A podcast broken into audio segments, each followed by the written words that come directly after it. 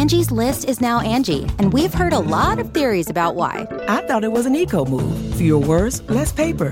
No, it was so you could say it faster. No, it's to be more iconic. Must be a tech thing. But those aren't quite right. It's because now you can compare upfront prices, book a service instantly, and even get your project handled from start to finish. Sounds easy.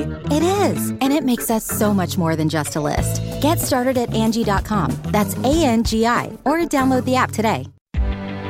Reporter's Notebook. This is Vicki Barker. A court in Dresden today convicted four members of a far left group of brutally attacking neo Nazis and other far right radicals. Among their 13 known victims were a right wing extremist, himself awaiting trial for allegedly leading a violent right wing group, and a man wearing a hat from a right wing clothing company who later denied being a neo Nazi. Sentencing the leader, the judge told her that opposing right wing extremism is a respectable motive, but using violence against anyone is a crime. Because in a democracy, even neo Nazis, whose fundamental values are anti democratic, have rights.